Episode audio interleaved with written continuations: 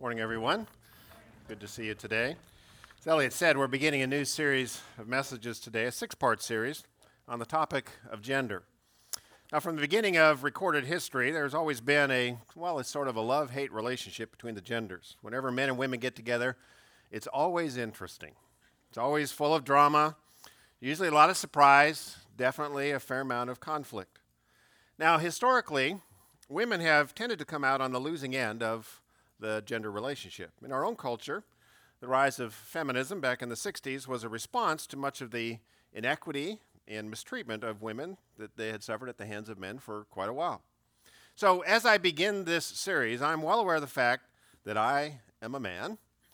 And if you are a woman, this might be a bit of a barrier for you hearing what I have to say on the topic of gender. What I want to avoid in this series is mansplaining all of this. That's the term for, for what's often said when a man tries to explain all of these things. Uh, it would not be helpful for me to spend six weeks mansplaining gender to you. My goal is to Godsplain the topic of gender, to look at the Bible and explain as best as I can what it is that God has to say on this topic. But I realize that I'm still a man explaining what God's word says. So all I ask you to do if you're a woman is to consider God's words, not just my words. Go back, read through the verses, read through the story we're going to be looking at, and then make your decision. Now, this is obviously a very hot topic in our culture. It's always really a hot topic, but it's really an interesting time in our culture in the, the area of gender right now. And there's a tremendous amount of stake at stake for us in these gender wars. If we don't get this right and learn how to work together, it's going to damage the future in ways that little else can.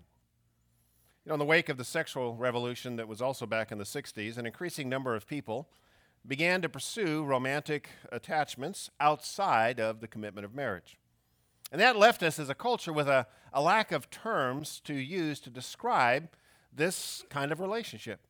And so in the 70s, this phrase, significant other, began to emerge in our culture. And it was used to identify romantic relationships that did not have the commitment of marriage. But what's interesting to me about this term is that it pretty accurately points to the basic elements that occur whenever men and women relate, especially whenever they fall in love. It's always significant, it always is a big deal. And it's always other. It always involves two people who are pretty different from each other. In his book, John Gray proposes a fictitious answer to the conflict and the difference between men and women. You may have read this book, but in his story, his made up story, men are from Mars and women are from Venus. And apparently, the Martians saw the Venetians and they traveled to their planet. And even though they were from very different worlds, they delighted in each other's differences. And then together, they spotted Earth and they traveled to Earth. But for some reason, the effect of the Earth's atmosphere caused massive gender amnesia.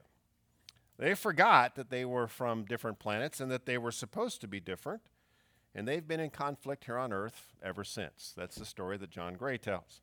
Now, of course, the story isn't true, but the conclusion rings pretty true, doesn't it? I mean, we do appear to have planetary size differences. Our physical differences are pretty obvious, but our collective amnesia about what it means to be a man and what it means to be a woman is pretty extensive now in our culture. So, in this series, what I want to do is I want to focus on the true story about where we're really from. A story that I hope will awaken us from whatever state of amnesia we are in about this topic. We're going to be looking at the creation story. It's found in Genesis chapter, uh, chapter 1 through 3. Turns out, obviously, we're not settlers from Mars and Venus, we're from here. And like most other life forms, God made us male and female. But unlike the rest of the animal kingdom, human gender goes much deeper than just the biology. The creation story, particularly about our genders, comes in two forms. There's a short form, one verse, and a long form, a couple of chapters. Now, the short version of the story lays the foundation that the longer version expands on. So we're going to begin with uh, the short version. It's found in Genesis chapter 1, verse 27. Here's what we read So God created mankind in his own image. In the image of God, he created them, male and female, he created them. I want to present to you a diagram that kind of explains what this verse is talking about. This diagram is not in your listening notes, so if you want to copy this down, feel free to. You can kind of turn to the back of the listening guide if you want to copy this down. But what this is saying, first of all, is down deep at the core of who we are as people are, ver- are two very important realities. The first reality is that we are made in God's image. Now, there's a lot that can be said about the implications of being made in God's image. But let me just simply summarize it this way We need God. We can't get away from that fact. We do not do well over time without understanding who God really is and having a real relationship with Him. Because that's who we are. This is why we're spiritual beings. We're made in God's image. You know, my shadow is an image of me. It's not me. It outlines kind of what I look like, but it's not me. But my shadow and me, we go together. We belong together. It's an image of me. In a similar way, because we are created in the image of God, we cannot escape the reality of our need for God. It is the first and most important fact about who we are. Without God, without knowing who He is and having a relationship with Him, we will spend our lives looking for something big enough for our God sized shadow to stand next to. But the problem is, there's nothing on this earth that's big enough. It's kind of like trying to find a big enough blade of grass that you can hide behind. Their grass is just small, it's not big enough. Nothing on earth, nothing we can do, nothing we can accomplish, no amount of people that, that we can be famous in front of is ever going to get close to the fact that we are made in the image of God and we need to stand in His shadow. That's who we are. Next, down deep at the core of who we are is our gender. As it says, male and female, He created them. We are either male or female. To use the current terms, we are binary. Now, I know that's not popular now. But again, this is the story that God tells. And if you're not sure about this, I would ask you to at least consider this story, hear out this story, and then decide, rather than just accept kind of whatever story our culture is telling at this time. Now, again, there's a lot that can be said, and we're going to spend five weeks talking about what it means to be male and female and how we interact with each other. But I could summarize it simply by saying this we need each other. We need each other. We need both men and women. And that's because gender is a reflection of God's image. It is built on top of us being made in the image of God. So no single gender can reflect God's image. We need each other to fully reflect God's image and to do his will here on earth. This is what's so damaging when the genders go to war. It just destroys all kinds of things that God wants us to do together. Now, floating on the surface of these two massive realities are the individual. It's us. It's kind of like a, blo- a boat floating on top. We're not just, it turns out, men or women. We are particular individual men and particular individual women. And what that means is we all have different personalities. We are raised in different environments and have different experiences that shape us. And we form and develop different preferences over time. And that kind of shapes where the boat kind of goes and the differences and what makes us unique as an individual. So the boat drifts, but it is still anchored to these core realities. No matter what our personality is, no matter what our environment was growing up or is now, no matter what our preferences are, we are still made in the image of God and we are still either male or female. Now, I wanted to draw this diagram because much of the conversation about gender, in particular the struggle over gender, occurs on the surface issue. This is where most of the battles take place. There's a lot of confusion on the surface issue. When my son was three, he spent about a year asking me a series of gender related questions. They usually went something like this. I, let's say I'd be barbecuing in the back, and he'd see me do this for a while, and he'd come up to me and he'd say, So, Dad, only boys can barbecue, right? And then maybe I'd be washing the car out front and kind of the same thing. He'd see me do this a while and he'd come up to me and say, So, Dad, only boys can wash cars, right? So I would explain, well, no, son, actually, girls are just as capable at grilling and car washing as boys are. Now, what he was doing is he was stereotyping the genders. This is the common thing that we do. We talk about this a lot, but we, we usually don't think about what these words mean. So let me describe what stereotype means. Two parts of the word. Stereo means two or more channels, two or more inputs. Type simply means the category in question. So my son was doing what every child does. I mean, every development of thought occurs as you understand categories. And the more categories you understand, the better you're able to get a read on reality and make good decisions. And so, you know, it starts with these are the color categories, and these are the shape categories, and then these are the letter categories, and on and on it goes. And of course, he was noticing, he had a sister and he had a mom, and so he's noticing the difference between us, and he's trying to figure out these categories, what goes on here. Now, the problem with what he was doing was stereotyping. Stereotyping occurs whenever you take just a few data points, two at least, and maybe just a few more, and you make a conclusion about the category, about the type. The problem with stereotyping is that reality tends to be far more complex than two data points or even a few data points can explain. So, for example, just because I barbecue and maybe he saw another guy barbecue, it's overly simplistic to say that men are supposed to be the only ones who barbecue. Now, the recent gender struggles have been primarily about stereotypes. It's on the surface. The goal has been to remove the stereotypes of what men and primarily what women can and cannot do.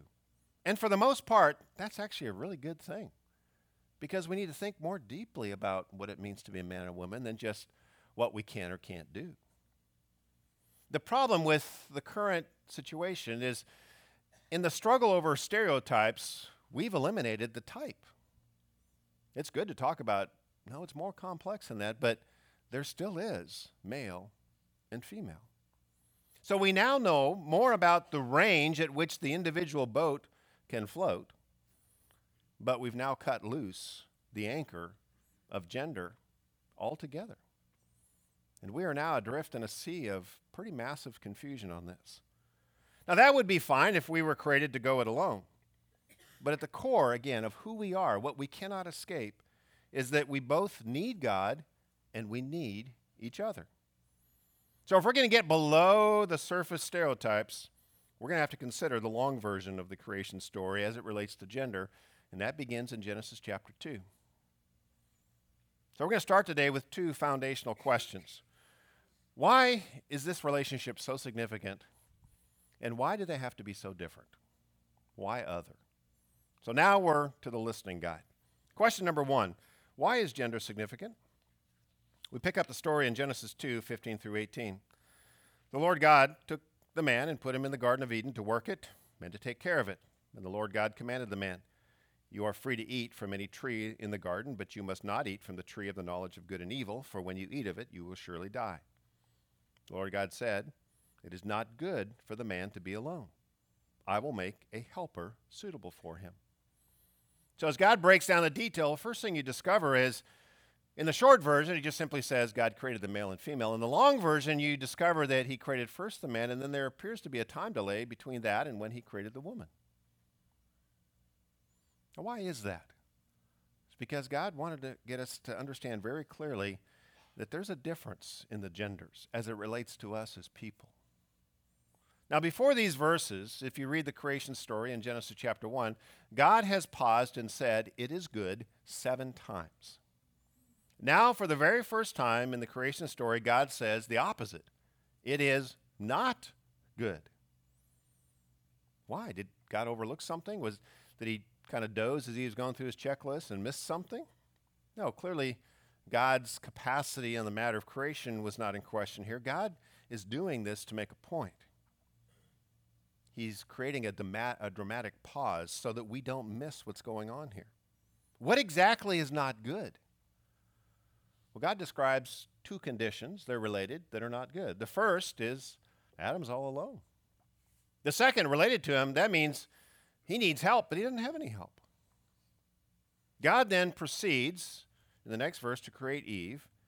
The problem is solved, and it is now good. So, whether it's a man all alone or a woman all alone, it's a giant creation stopping problem that points to two of the deepest needs that we all carry. The first is we need intimacy. This is why it's not good for us to be alone. We need intimacy. God pauses the creation process and tells the story in such a way that we are leaning on the edge of our seat to make the point right at the beginning. He's saying, Don't miss this. Don't ever forget this. You need intimacy. After World War II, there were a lot of orphans, obviously, as a result of the size of that war. And orphanages were constructed and funded, and a lot of these uh, orphans were placed in them. But the problem is the doctors uh, began to identify a fatal and mysterious illness that they called marasmus. Marasmus is a Greek word that means to wither.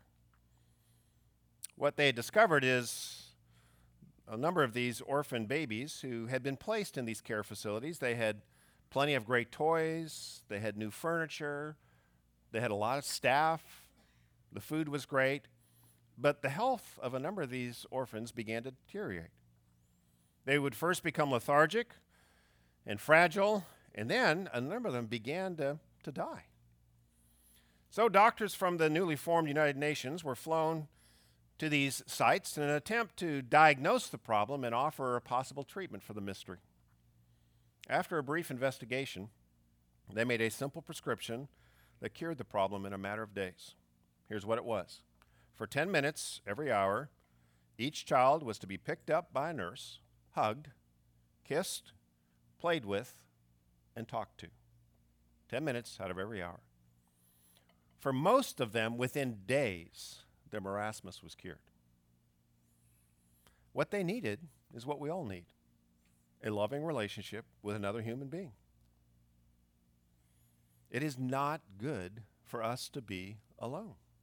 We were created for community. And the reason we can't get away from that is because we reflect God's image. God Himself is the very essence and definition of community. He is three in one. He is three persons and yet one God. He is God the Father. This is the way He reveals Himself in the Bible. He's God the Father, God the Son, Jesus Christ, and God the Holy Spirit. You don't get a more perfect community. Three in one, working together in perfect unity. And this is why we don't just want community in general. We just want, don't want to just hang out next to people like in a group like this that doesn't really meet our community needs. We want connection. Ultimately, we want intimacy with one person, a significant other. We want a soulmate, preferably for life. We want an ally in the struggles of life. We want a lover in the good times and in the bad times.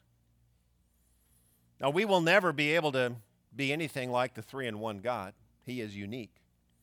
But the closest that we can get to that is two in one. Two genders bonded together in unity.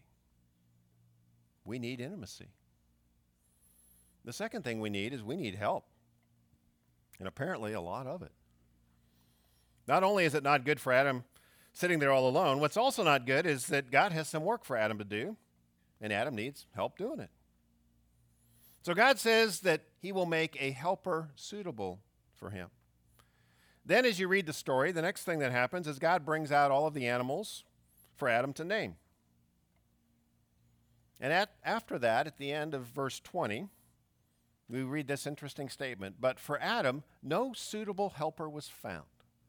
That tells you why this interesting scene of Adam naming the animals even occurred. It wasn't because God ran out of name ideas and needed Adam to come up with names for all the animals. No, God was wanting a point to be made. He wanted to bring before Adam all of the living things that had been created up to this point on earth to make the point none of these are a suitable helper. They're great, they have a purpose, they have value, but it's not the kind of help that Adam needs. So at this point in the story, the explanation point is significant. Oh no, there, there's, there's no help for Adam. What are we going to do? It says Adam needed a helper that was suitable. This is written in the Hebrew language, and the Hebrew word for suitable means opposite counterpart. The idea was Adam was just half. He needed the other part. He needed opposite counterpart. So what's God going to do? Well, the drama is increasing.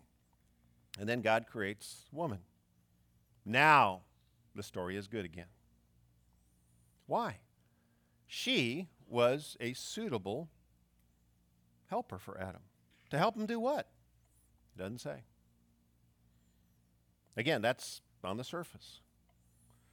But what's clear and important to understand is she was not just brought on as a minor servant to his larger purposes.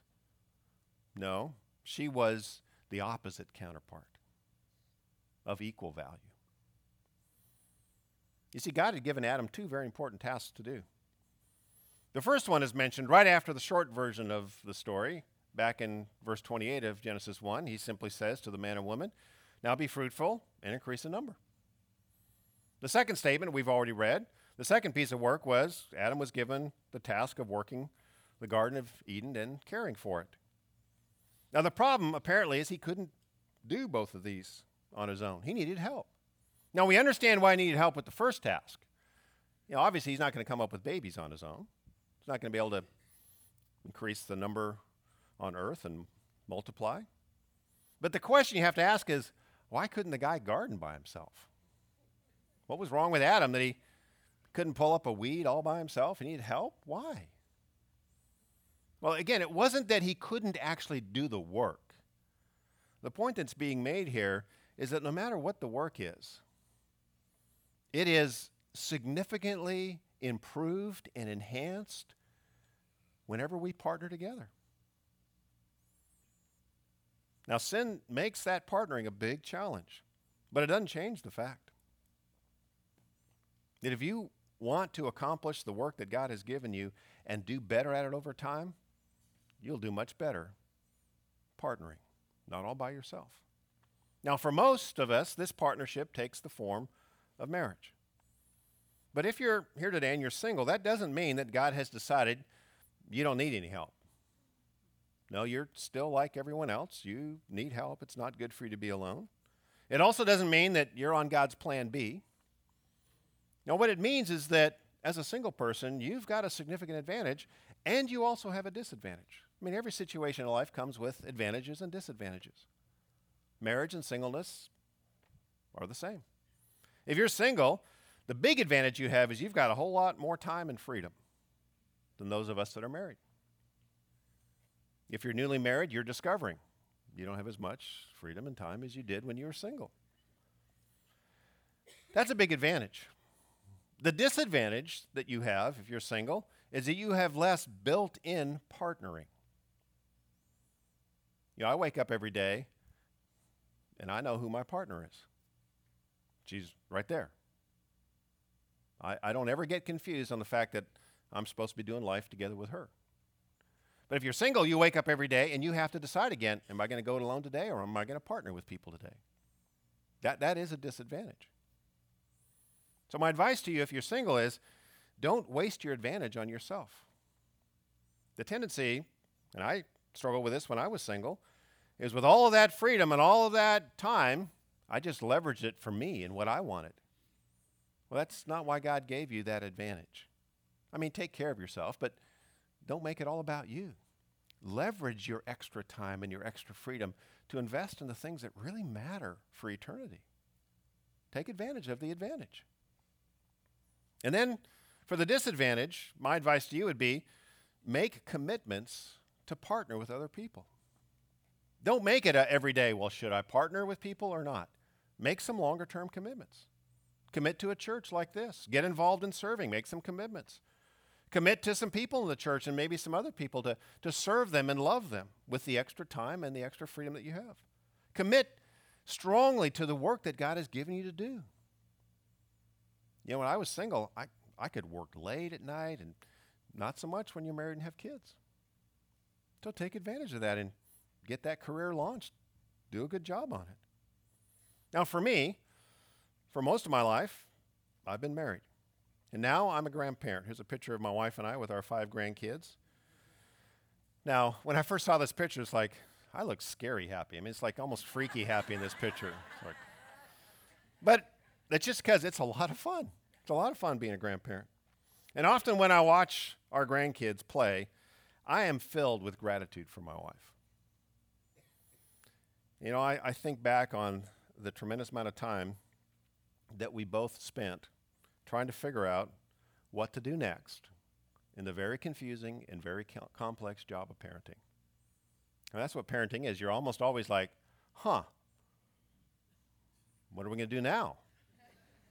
Didn't think of that. So how, how, how are we going to respond to this? And oh no, how do we, how do we head that off? And it's, it's a challenge. And honestly, we both got discouraged a lot. And often it was a timely word from the other that got us moving again. Either a word of encouragement or a word of advice. I mean, if it was just me raising my kids, oh man, it'd be a disaster. I needed help. My wife needed help. Now, I know that some of you in this room are parenting all by yourself. You're a single parent, and I commend you because you know this. You're doing the work of two. And you probably agree more than most with God's assessment on this. It is not good and preferable to be alone. But God will help. If you're a part of a church, a church can really help. But it turns out Adam didn't just need help in the kid department, he also needed help to do the other work that God had assigned him to do. In his case, take care of the Garden of Eden. We don't get that assignment. But like Adam, God gives all of us some part of this world, some meaningful work to do that improves this place, something to work and care for. Now, for me, my assignment for God for most of my life has been to pastor this church. Now, let me be clear my assignment is not any better than your assignment. What makes the assignment big is that it's from God. God gives you assignments, gave me an assignment. This is my particular assignment. So, 29 and a half years ago, when my wife and I decided to take on this assignment, I knew it was going to be hard. But I honestly had no idea. And that's just the way all commitments are. You know, you, you, as a single person, you look at marriage and you think, how hard can it be? And then you get married, it's like, oh, I had no idea. Then you look at parenting, it's like, they're only this big. Can you not control your child? It's like, oh, I had no idea. but that's just the way commitments are. And this was no exception. Probably you look at your assignment, it's like, boy, it's, it's been more challenging than I thought it was going to be. That's just the way life is. And I could never have made it this far on my own. I mean, if it wasn't for my wife listening to me, putting up with me, encouraging me, advising me, I'd have lost heart a long time ago. And the truth is, I would have made some really dumb decisions. Over and over again, she's had a thought or given me some input that I, you know, I didn't even think of that. I'm so glad you said something. I don't always respond that way. It's like, who are you to tell me what to do? But usually, if I listen, it's like, that's actually a pretty good thought. I appreciate the input. We need each other. But the second question is this why do we need a different other? I mean, why do we have to be so different? Why do we need an opposite counterpart? I mean, honestly, my natural thought is I think it would be more efficient if it was just two of me. I mean, I wouldn't even have to talk to me. I wouldn't have to figure out what me's thinking. I, I, wouldn't have to get me on the same page. It would just be me times two. Now, that seems like the best working arrangement that could be possible. But for some reason, God said, Oh, no, I'm going to give you something, someone really different than you, someone that you're never going to fully understand. Now, get to work why? Why, does it have to, why do we have to be so different? Why so other? Well, in the last verse in Genesis chapter 2, we begin to get a clue that I think leads to the answer. Verse 25 says this The man and the woman were both naked and they felt no shame. Well, that's weird. I mean, that's one of the parts of the story. It's like, why is that in here? Why a comment about being naked and not noticing it? The reason this comment is here is because that was about to change. You read the story on in Genesis chapter 3, verses 6 through 7. We read this When the woman saw that the fruit of the tree was good for food and pleasing to the eye, and also, also desirable for gaining wisdom, she took some and ate it. She also gave some to her husband who was with her, and he ate it. Then the eyes of both of them were opened, and they realized they were naked. So they sewed fig leaves together and made coverings for themselves. So they sinned, and the first thing they realized was, oh my goodness, I'm naked. That seems random. I mean, for the first time, they felt guilt. They felt a distance between them and the God whose image that they bore. That's something that hadn't been there before.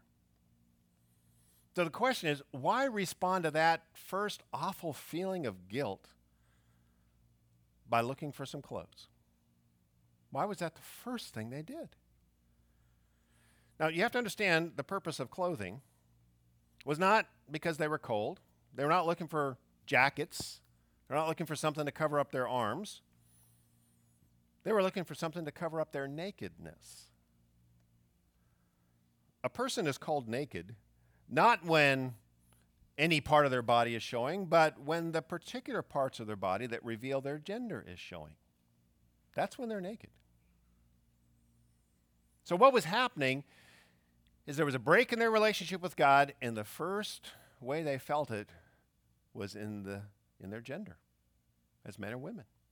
Sin didn't affect them as generic people, it affected them as a man and as a woman. The break in the very foundation with God went through that foundation and it broke into their gender. That next foundation piece on top of that. And that points to what our deepest need is right now. We need God's grace. That's our deepest need, all of us, men or women. We need God's grace because of the break in our relationship with God. That's our deepest problem. That's the foundation of every problem. But the challenge is, it's very easy for us to ignore the problem in our relationship with God because we can't see God. We can go through days and build our life and our days without praying to Him, without reading His Word, without really connecting with Him because He doesn't get in our face. We don't feel the problem in our break with God directly. So, God created men and women so that a good number of them might form this two in one kind of relationship and might get married. Now you have a problem that you cannot ignore. Right? You can ignore God, but if you and your wife are struggling, can you ignore that? Not very well. You see, the obvious gender break points to the less obvious but deeper God break. Now, my wife cannot restore me to the kind of man that God wants me to be. And I cannot restore her to the kind of woman that God created her to be. Only the grace of God in Jesus Christ can do that. But here's how it works my relationship with her, and particularly my struggles and my conflict with her, that brings me to my knees before God more than anything else in this world does. I mean, everything else can be going great in my life, and if my wife and I are struggling, that's about all I can think about.